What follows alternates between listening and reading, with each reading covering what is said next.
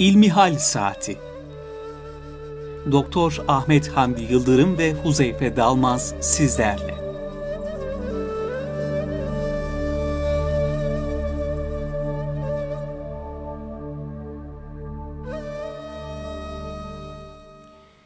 Merhaba Erkam Radyo dinleyenleri. Erkam Radyo'ya ve İlmihal Saati programına hoş geldiniz. Ben Deniz Huzeyfe Dalmaz ve değerli Doktor Ahmet Hamdi Yıldırım hocamla siz değerli dinleyicilerimizin huzurundayız.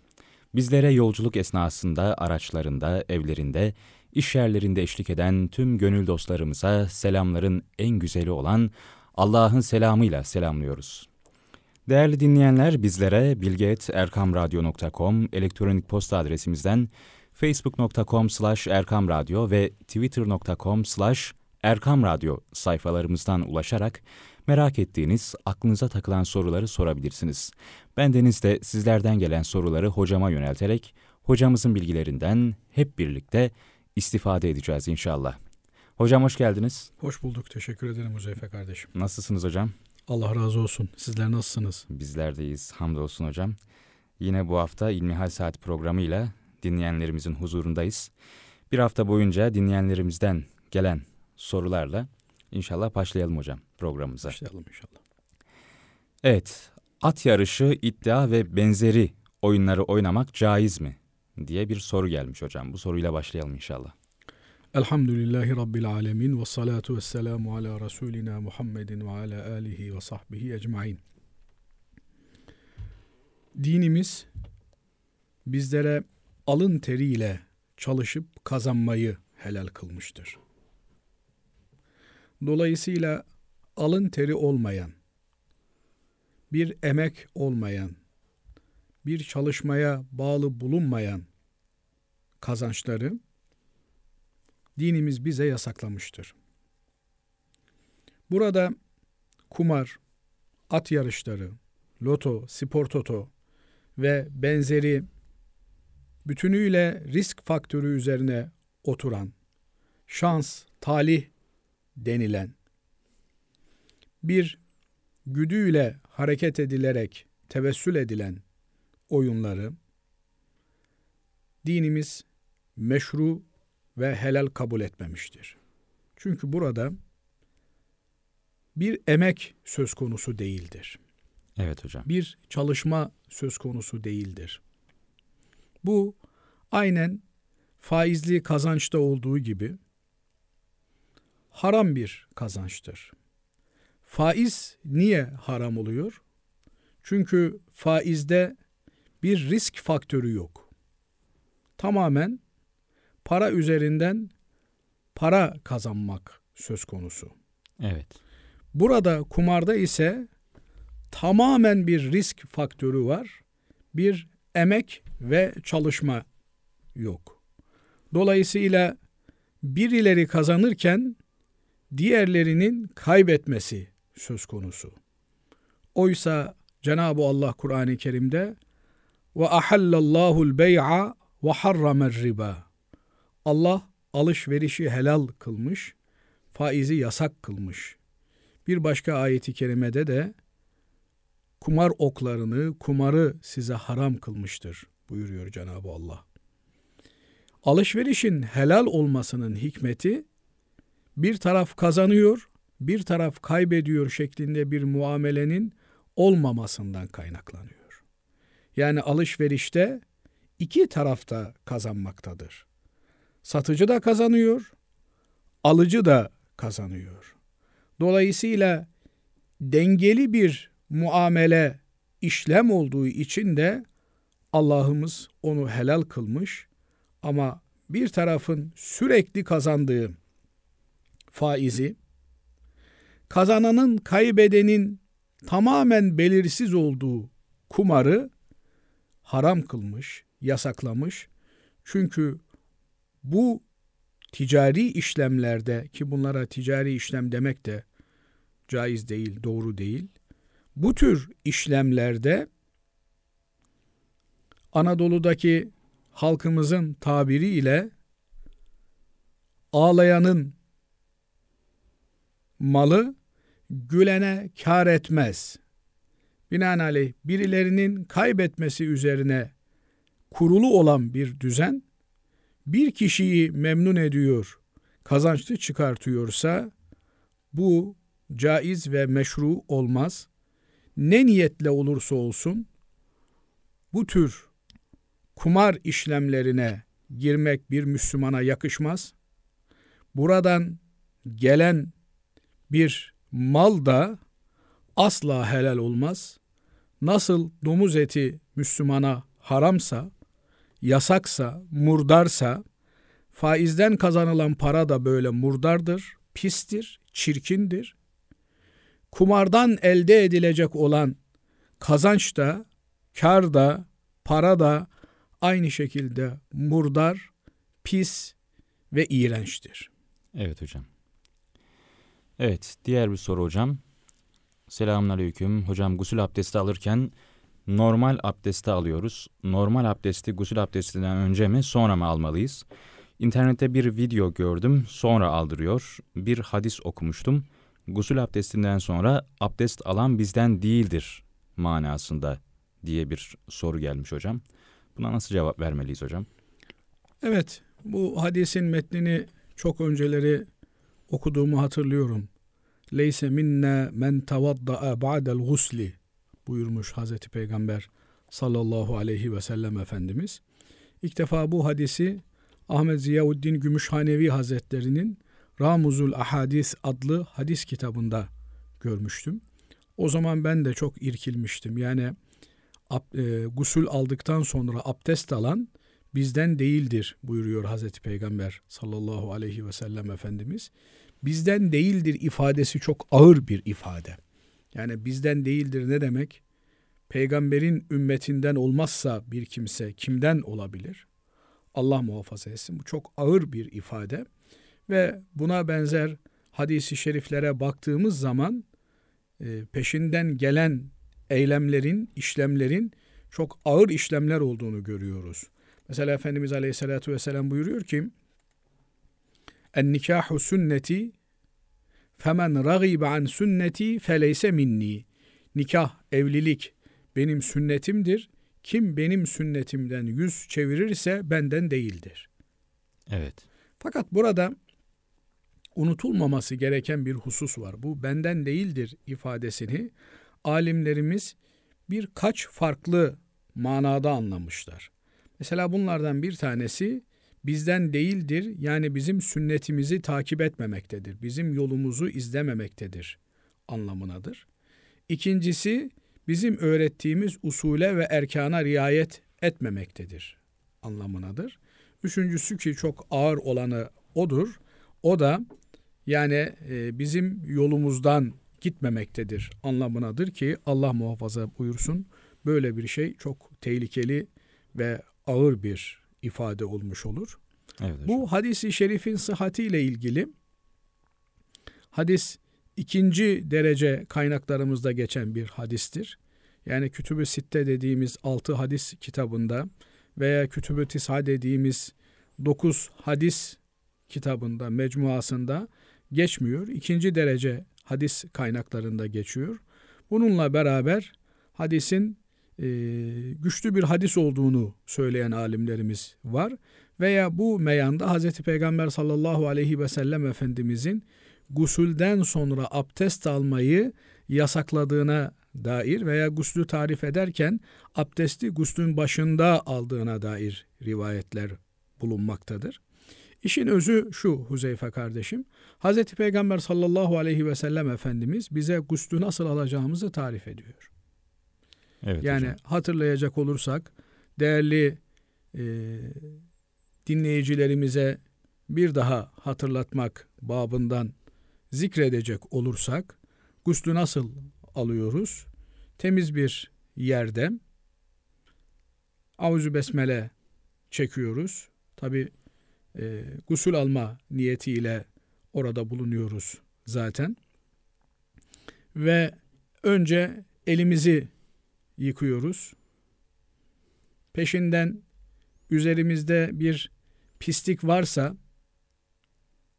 yani mesela kan bulaşmıştır vesairedir filan bu anlamda bir pislik varsa onu temizliyoruz. Peşinden bir abdest alıyoruz. Bu abdeste haliyle ağzımıza burnumuza da su vermiş oluyoruz. Ve böylelikle guslün farzı olan ağza su verme, buruna su verme kısmını icra etmiş, yerine getirmiş oluyoruz. Peşinden de gusül almaya başlıyoruz. Önce başımızı yıkıyoruz. Sonra sağ tarafımıza su döküyoruz. Peşinden sol tarafımıza su döküyoruz. Ve böylelikle de e, gusül işlemini bitirmiş oluyoruz. Burada gusül abdesti aldığımızda biliyorsunuz bizim Türkçemizde büyük abdest, küçük abdest diye bir evet. ayrım söz konusudur. İşte küçük abdest diye normal namaz abdestine her namaz için aldığımız abdeste Arapçası vudu ya denilmektedir. Büyük abdeste gusül abdestine denilmektedir. Büyük abdest aldığımızda küçük abdest otomatik olarak alınmış oluyor. Evet. Dolayısıyla ne önünde ne sonunda abdest almasak bile gusül abdesti almakla beraber namaz abdestini almış bulunuyoruz. Ama Efendimiz Aleyhisselatü Vesselam'ın bizde sünnetinde öğrettiği guslün öncesinde namaz abdesti gibi bir abdest almak, ondan sonra guslü tamamlamaktır. İşte Efendimiz Aleyhisselatü Vesselam'ın sünneti böyle olmasına rağmen, onun öğretisi bu şekilde şekillenmiş olmasına rağmen biri kalkar da benim içime sinmiyor ben gusülden sonra bir daha abdest alacağım derse bu Hazreti Peygamber Efendimizin sünnetine itiraz ettiği için evet. bizden değildir türünden bir tehdide muhatap olmuş olur. Yoksa abdesti önce almak sonra almak yüzünden böyle bir tehdite muhatap değildir. Şimdi bizi e, dinleyen dinleyicilerimiz de eğer bugüne kadar e, abdesti ki bizim Anadolu'da da maalesef öyle bir yaygın kanaat vardır, yanlış bir kanaat vardır. Guslü bitirdikten sonra hadi abdest alalım. İşte evet. e, ben mesela küçüklüğümde hatırlarım yani 4-5 yaşlarındayken bile e, yıkandığımızda hemen işte bir de abdest alalım diye öğretirlerdi. Evet öyle bir ee, soru da var zaten hocam.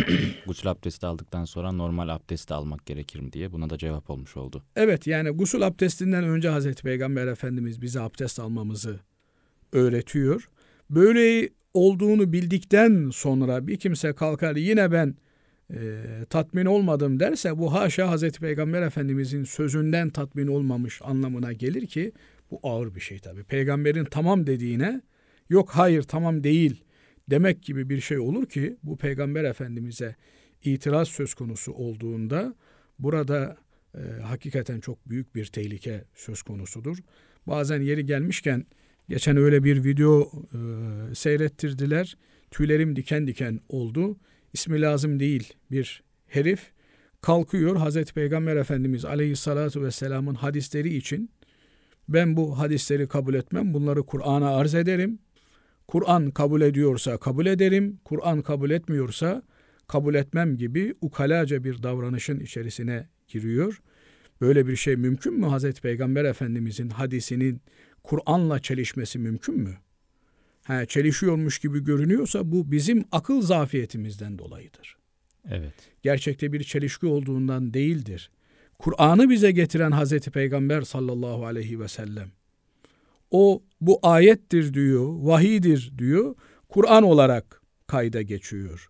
Bu benim sözümdür diyor ki o sözün de aslında kaynağı Kur'an'dır ve Cenab-ı Allah'ın vahyidir. Çünkü ayeti kerime bunu açık bir şekilde ifade ediyor. Ve ma yantiku anil. O peygamber hevasından, kendi kendiliğinden konuşmaz. O ancak Allah in huve illa vahyun yuha. Allah'ın kendisine vahyettiğini konuşur. Dolayısıyla Hz. Peygamber Efendimizin sözünü Kur'an'a arz etmek gibi bir durum ancak bedbahların yapacağı bir şey olabilir. He, burada şunu da ifade edelim. Evet Tabii hocam. ki ulemamız bu söz Hazreti Peygamber Efendimiz'e ait midir, değil midir diye çelişkiye düştükleri yerde Kur'an'ı aracı olarak kullanmışlar, test etmişler Kur'an'a arz ederek. Ama bu Hazreti Peygamber Efendimizin hadisi için değil. Peygamber Efendimiz'e ait olup olmadığı şüpheli olan bir söz için yapılabilecek bir eylemdir. Evet. Yoksa Hazreti Peygamber Efendimizin hadisi ise bunu e, sahih hadis kitaplarımızda biz görüyorsak mesela e, belki konumuzun dışında ama e, söylemeden de edemeyeceğim. Buyurun hocam. Kusura bakmayın. Estağfurullah. Değer, değerli dinleyicilerimizin de affına sığınırım. Mesela diyordu ki orada Efendimiz Aleyhisselatü Vesselam'ın hadisini naklederek şayet Beni İsrail olmasaydı et kokmazdı. Bu hadisi Bukhari ve Müslim-i Şerif'te geçen bu hadisi diline dolamış. Et kokar diyor. Et kokar, et kokar. Peygamber Efendimiz buyurmuş ki Beni İsrail olmasaydı, İsrail oğulları olmasaydı et kokmazdı. Bu da kafayı takmış. Et kokar.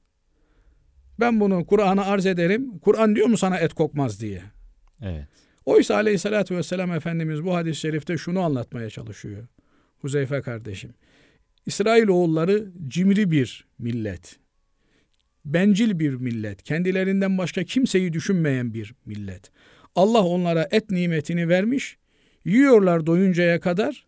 Yarın öbür gün ne olur ne olmaz diye de stoklamaya başlıyorlar. Etrafındaki aç bir çare insanlara vermiyorlar. Stoklayınca da ne oluyor et? Kokuyor. Evet. Ama eğer günlük tüketirseniz ve aç olanların, ihtiyaç sahiplerinin ihtiyacını karşılarsanız, stoklamazsanız et kokmaz. Evet. Et cimriliğimizden dolayı kokar, bozulur. Bir yemek bugün taptaze yaptığın bir yemek. Yaptın, yedin, çoluğun çocuğun yedi, arttı. Artanı kolu komşuna versen, aç bir ilaç insanlara versen o yemek bozulur mu? Bozulmaz. Ama sırf cimriliğimiz ve bencilliğimizden dolayı buzdolapları kullanıyoruz. Yani Evet. biz bunu yarın da yeriz, haftaya da yeriz, bir dahaki sene de yeriz diye difrizler kullanıyoruz. O da çok ilginç bir şeydir. Difrize ödediğin elektrik fasu- faturasıyla kasaptan çok rahat taze taze et alma imkanı da var. Ama hep şeytan yaydukumuş şeytan. Cenab-ı Allah Kur'an-ı Kerim'de buyuruyor ki şeytan size fakirliği vaat eder diyor. Aman verirsen biter, aman verirsen tükenir. Yarın sen ne yapacaksın, çoluk çocuğun ne yapacak filan diye. İşte şeytan üfleye üfleye İsrail oğullarına onların et stoklamasına yol açıyor. Onlar stokladıkça da Cenab-ı Allah haliyle sünnetullah gereği onların stokladığı etleri kokutuyor, kokuyorlar. Efendimiz Aleyhisselatü Vesselam da buyuruyor ki onlarda bu cimrilik hastalığı olmasaydı onlarda bu bencillik illeti bulunmasaydı et kokmazdı. Bizim aklı evvel sözüm ona bu e, konuşmacı herif de et kokmazdı diye dayatmış bir şey e, sürdürüp gidiyor. Buradan şunu anlıyoruz. Efendimiz aleyhissalatu vesselama itiraz çok ağır bir tehditle cevaplandırılmış. Efendimiz buyuruyor ki Gusülden sonra abdest alan benden değildir, bizden değildir. Bu abdestin yaptırdığı bir yaptırım değil. Evet. Bu Hazreti Peygamber Efendimizin sıralamasına aykırı davranmanın, onun yeter dediğine yetmez demenin bir yaptırımıdır. Bunu da böyle anlamamız gerektiğini düşünüyorum. Cenab-ı Allah doğruyu en iyi bilendir şüphesiz ki. Evet. Ki burada Peygamber Efendimiz bir kolaylığa da yol açıyor değil mi hocam? Gusül abdestini alıyorsun. Ondan sonra bir daha normal abdest almaya gerek yok diyerek. Burada bir kolaylık da var yani. İşi Ee, zorlaştırmıyor. Haliyle yalnız şunu da unutmamak lazım. Yani gusül abdesti aldım. O gusül abdesti beni ne zamana kadar tutar? Gusül abdestini aldıktan sonra burnun kanadıysa bir daha abdest alacaksın. Tabii o kişiye Veya bağlı. hayır yani e, o esnada gusül abdestini alırken o esnada eğer abdesti bozan bir durum söz konusu olmuşsa Hı hı. mesela başınızı yıkadınız ondan sonra işte ne bileyim e, dişinizden kan geldi burnunuzdan kan geldi bir daha başınızı dönüp yıkamıyorsunuz ama e, ben gusül abdesti aldım diye de abdest almış sayılır mıyım? Sayılmazsınız. Evet. Yani dolayısıyla gusül bitene kadar abdest halinizin devam etmesi gerekiyor. Bu arada abdesti bozacak bir şey olmuşsa haliyle tekrar abdest almanız icap etmektedir. Evet hocam. Diğer bir soru hocam. Ee, hocam mesela herhangi bir yere gittik. Bol su var ama gusül alma imkanı yok. Bu durumda ne yapmalıyız? Demiş bir dinleyicimiz. Şimdi teyemmüm bahsinde e, kitaplarımız teyemmümü almayı doğuran sebeplerden bir tanesini suyun yokluğu olarak göstermişler. İkincisini de suyu kullanma imkanının olmaması olarak zikretmişlerdir. Evet bunu birçoğumuz Mesela- bilmiyoruz hocam. Mesela e, su var ama depo kilitli. Evet imkan yok. Yani imkan yok o kilidi sökemiyorsunuz. Veya kuyu var. Kova olsa kovayla kuyudan su çekeceksiniz. Ama kova yok. Veya kova var fakat ipi yok kovanın.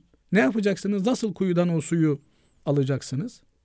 Yine burada su fiilen varsa da hükmen yok hükmündedir. Çünkü kullanma imkanınız yok.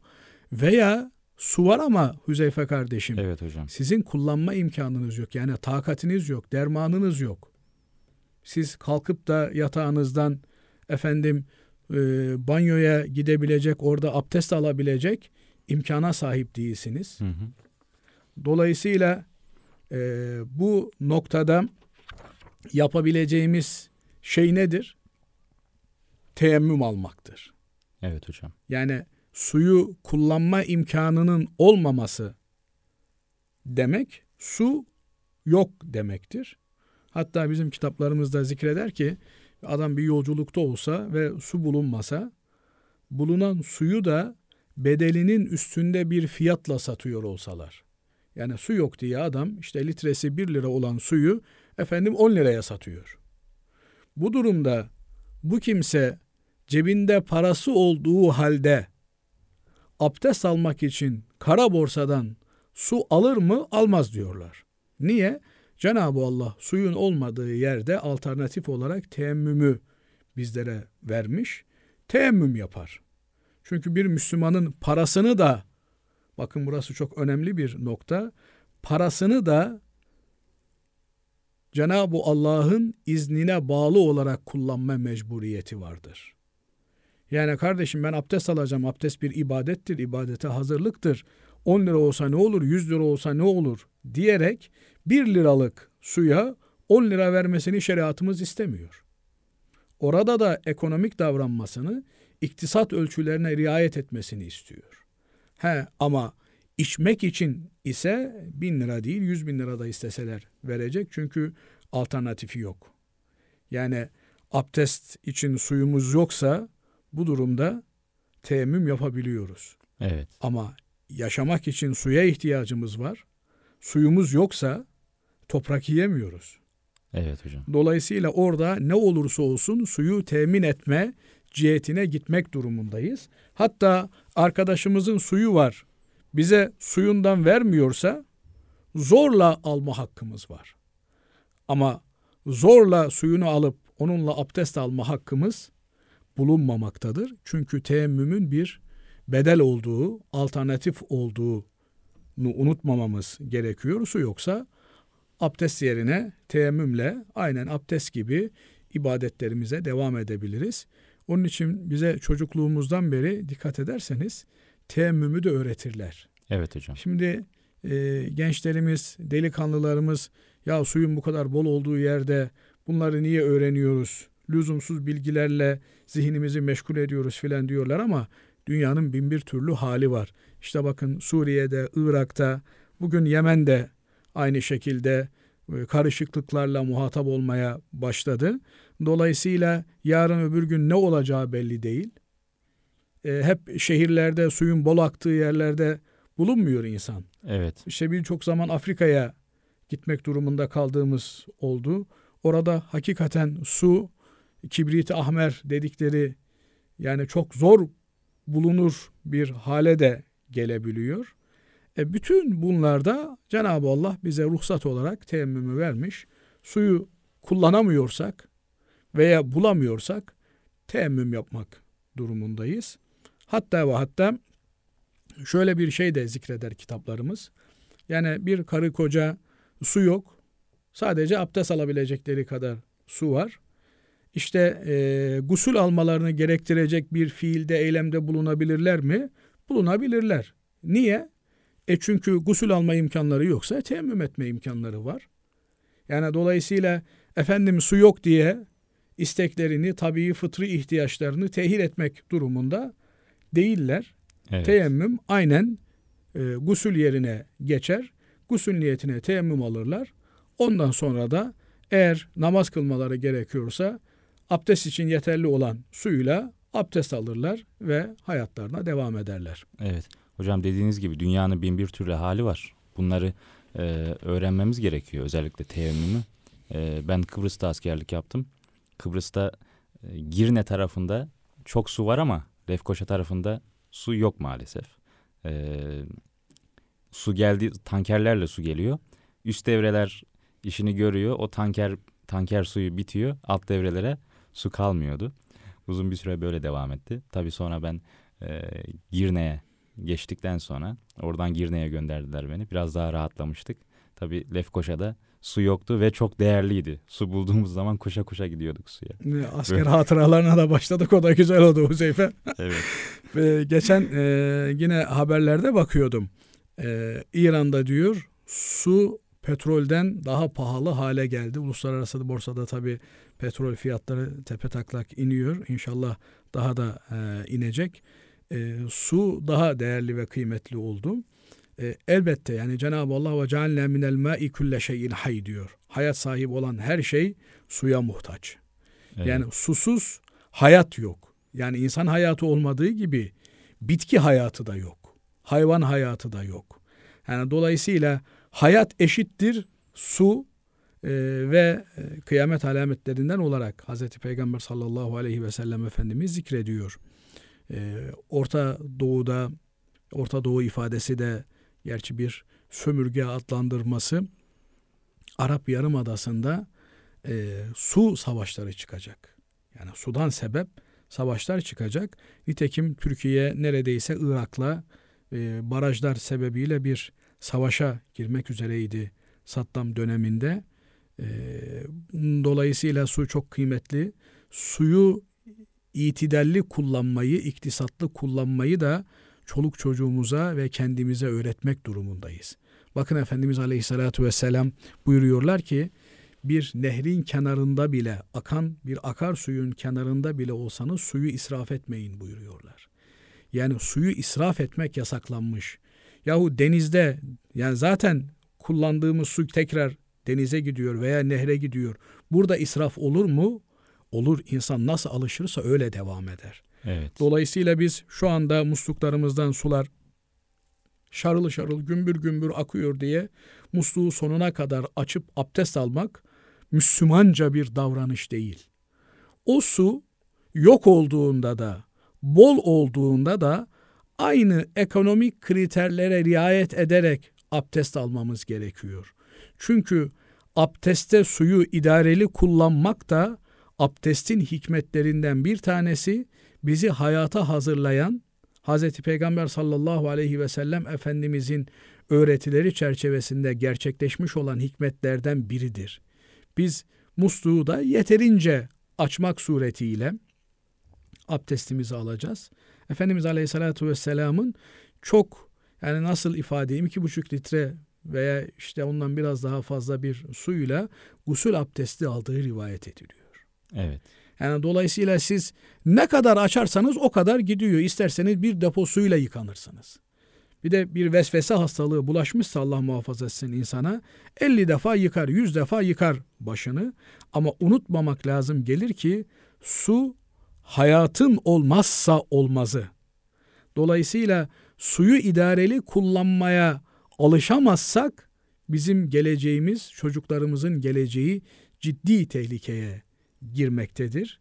Bu noktada Hazreti Peygamber Efendimiz bizleri altın öğütleriyle uyarmaktadır. Yani akan bir akarsuyun yanında bile olsanız suyu israf etmeden kullanınız.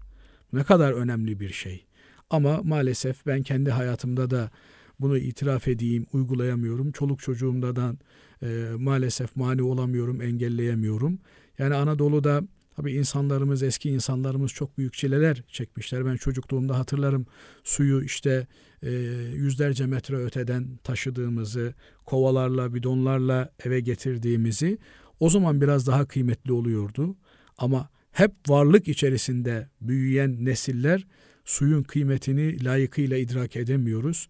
Cenab-ı Allah gördüğümüzden geri koymasın. Amin. Ancak Hazreti Peygamber Efendimizin sünnetine de her yönüyle sahip çıkmayı hepimize nasip ve müyesser eylesin. Amin hocam.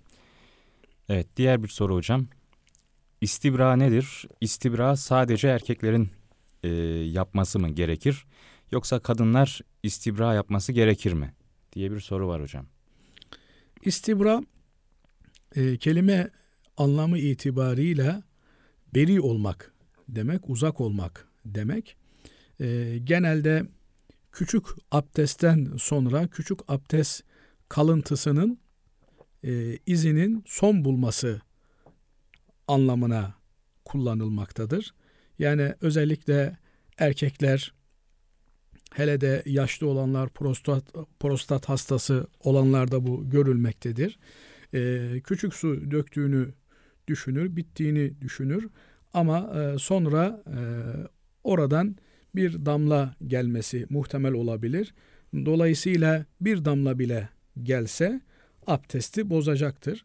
Bundan dolayı e, ihtiyaç gördükten sonra abdest alana kadar bir zaman geçmesi veya bir takım hareketlerle tamamen idrar yollarının e, boşaltılması anlamına gelmektedir. Bu e, çok önemli bir husustur. Efendimiz Aleyhisselatü Vesselam ashabıyla beraber giderken bir kabristanda iki tane kabrin yanına gelir ve buyurur ki buradaki insanlar azap görmektedir der. Evet. Bu da kabir azabının bir delilidir. Huzeyfe kardeşim Efendimiz Aleyhisselatü Vesselam o iki kabrin başında buradaki insanlar azap çekmektedirler der. Ve bu insanların azap çekmesinin sebebi de e, size göre basit bir şeydir der. Ya bunlardan bir tanesi dedikoduculuk yapıyor, laf getirip götürüyor, insanların arasını açıyor.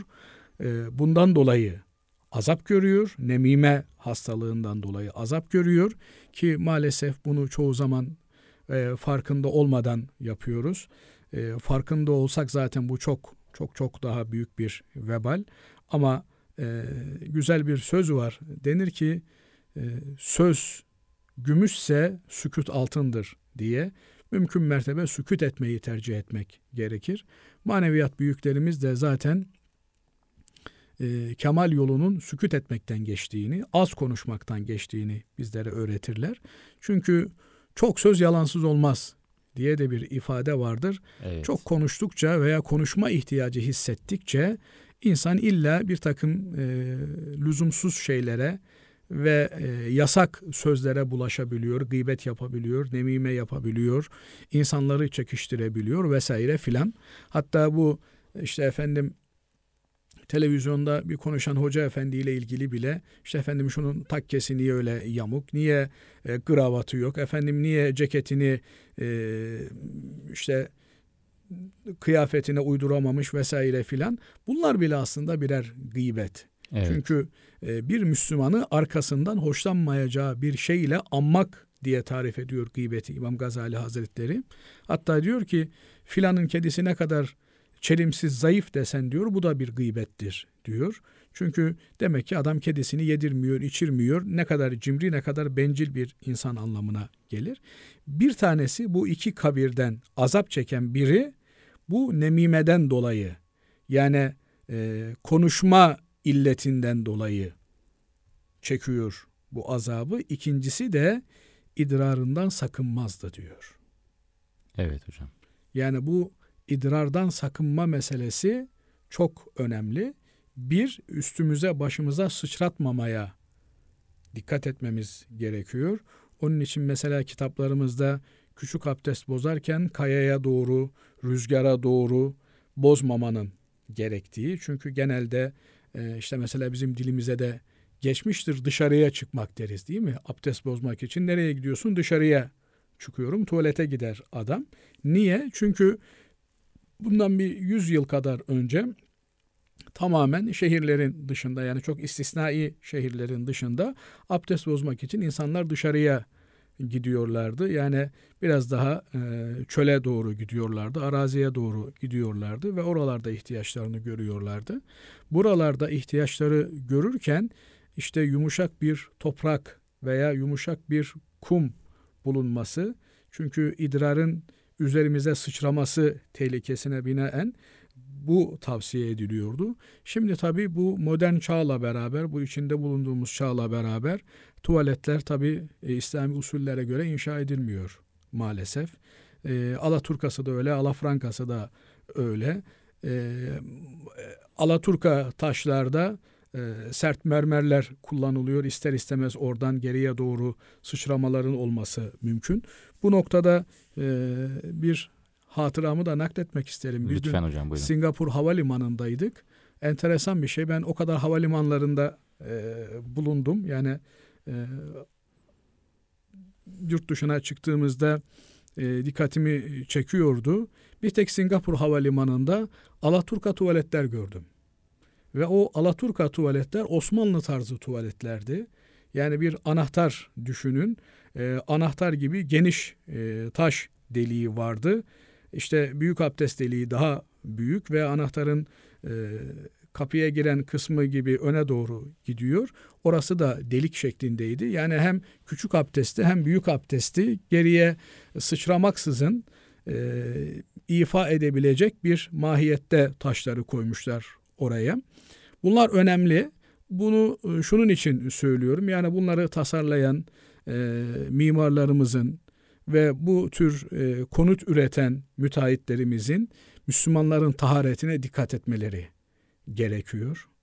Dolayısıyla ibadet tuvaletten başlıyor. Evet hocam. Ve e, taharetine dikkat etmeyen bir kimsenin namazı da şüpheli oluyor. Ethem Cebecioğlu hocamızdan duymuştum Allah kendisine hayırlı ömürler versin. Amin. E, diyordu ki eğer tahareti güzel bir şekilde yapabilirse bir insan o zaman peşinden aldığı güzel bir abdestle kıldığı namazın tadını doya doya hissede hissede alır. Ama eğer işte e, ayaküstü affedersiniz bevleder peşinden koştura koştura abdest alır ondan sonra camiye e, kendini atarsa o kıldığı namazın nasıl kılındığını kendisi bile fark etmez. Dolayısıyla e, sadece bir yatıp kalkma eylemi gerçekleşmiş olur. Bu yönüyle e, istibra önemli. Bizim Selahattin camilerimize baktığımız zaman da tuvaletlerle abdest alma mahalli şadırvanlar arasında 5-600 metre bulunmaktadır. Bunun da anlamı şu, e, ihtiyacını gördükten sonra zaten yürüyerek o istibrayı gerçekleştirmiş olursun. Fakat şunu da unutmamak lazım ki Huzeyfe kardeşim, bu kişiden kişiye değişen bir durum arz eder. Yani adam e, idrar yolu enfeksiyonu geçiriyorsa yani e, bir sıkıntısı varsa onun istibrası belki birkaç dakika sürmelidir veya işte durumuna göre beş dakika sürmelidir. Ama hali sıhhatinde bir gencin bunu da vesvese yapıp işte ne bileyim şadırvanın önünde zıplaması, atletik hareketler yapması istibra adına bunlar da hoş şeyler değil. Elbette insan kendini bilir. Evet. Yani e, eğer belli bir yaş e, kritiğine girmişse ve e, prostat hastalığı varsa, idrar yolu enfeksiyonu geçiriyorsa bunun dikkat etmesi gerekiyor ve usulüne uygun bir takım araçları da kullanması gerekiyor. Bu noktada e, hatırlatmak gerekir belki bazı kardeşlerimiz aşırı hassas davranarak pamuk kullanma cihetine gidiyorlar ki çok yanlış bir şey. Çok sağlıksız bir şey. Pamuk kullanma yerine eczanelerde e, satılan e, özel e, bir tıbbi malzeme var. Onu kullanabilirler. Prostat hastaları için üretilmiş bir malzeme. Onu kullanabilirler. O bir e, tıpa gibi başlığı örtüyor. E, bir e, işte başlık gibi kullanılabiliyor. Dolayısıyla daha sağlıklı, daha sıhhatli bir şey. Elbisenin kirlenmemesi için, iç çamaşırının kirlenmemesi için onu kullanabilirler ve günlük olarak da onu değiştirmeleri kifayet eder. Aynı şekilde de onu da adet haline getirmek lazım. Ee, küçük abdest bozmadan sonra veya tuvalet ihtiyacından sonra hemen şadırvana koşmamak lazım. Biraz e, vakit geçirdikten sonra şadırvana gitmek lazım. Ama maalesef yine işte modern hayatın e, dayattığı şeylerden bir tanesi bugün tuvalet banyo iç içe bulunuyor. Evet aynı Ee, yerde. bu noktada e, şunu tavsiye etmek isterim değerli dinleyenlerimize. Eğer bir klozet varsa muhakkak abdest alırken klozetin kapağını kapalı tutmamız gerekiyor. O en azından bir nebze olsun e, orayı tuvalet hükmünden e, çıkartır. Eğer e, alaturka bir tuvaletse önüne bir e, perde vesaire filan e, çekmek suretiyle e, abdest alınan yerle e, ihtiyaç giderilen yerin arasını ayırmaya gayret etmek lazım. Ama asıl olan normal olan ihtiyacın farklı bir bölmede giderilmesi, bir e, tuvalet kullanılması, abdestin farklı bir yerde alınması. Bunu da tekrar e, Müslüman müteahhit abilerimize, kardeşlerimize hatırlatalım. E, Müslümanın abdest ihtiyacına göre konut üretsinler. Daha fazla para kazanmak için konut üretmek ne kadar hakları ise dini mübini İslam'a hizmet edecek tarzda yer üretmeleri, konut üretmeleri de o kadar dini yükümlülükleri ve vecibeleridir. İslam şehrine göre konut yapmalarını. Evet rica böyle bir programımız kendilerine. var herhalde değil mi? Evet, Halil Ee, İbrahim Uzun'un sunduğu evet, cumartesi yani günleri. Ee, İslam o, şehri. Mükemmel o, program o hocam. programda bu konunun da bence ele alınması gerekiyor. Bunların önemli olduğunu düşünüyorum. Tekrar hatırlatayım. Yani namazın huşuğu, tadı, lezzeti sağlam bir abdestten geçiyor. Onun da yolu tahareti güzel almaktan geçiyor. evet. Hocam programımızın sonuna geldik. Allah razı olsun sizlerden. Cümlemizden bu ilk canlı yayınımız oldu değil mi? Evet hocam. Huzeyfe kardeşim. Evet. Belki bundan sonra canlı yayında soru alma imkanı da e, olur. İnşallah hocam. E, onunla ilgili siz de artık teknik çalışmaları tamamlarsınız inşallah. İnşallah hocam. Çok teşekkür ediyoruz. Evet değerli dinleyenler ben Deniz Huzeyfe Dalmaz ve değerli Doktor Ahmet Hamdi Yıldırım hocamla bugünkü İlmihal Saat programının da sonuna geldik. Bizler her çarşamba sabahında saatlerimiz 09.10'u gösterdiğinde buradayız Allah'ın izniyle. Bizlere ulaştırmak istediğiniz sorularınız olursa bilgi.erkamradyo.com elektronik posta adresimizden facebook.com slash erkamradyo ve twitter.com slash Erkam Radyo sayfalarımızdan ulaşabilirsiniz.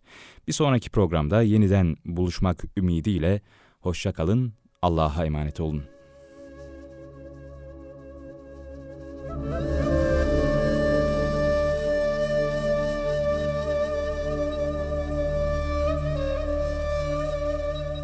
Erkam Radyo'da Doktor Ahmet Hamdi Yıldırım ve Huzeyfe Dalmaz'la İlmihal Saati programını dinlediniz.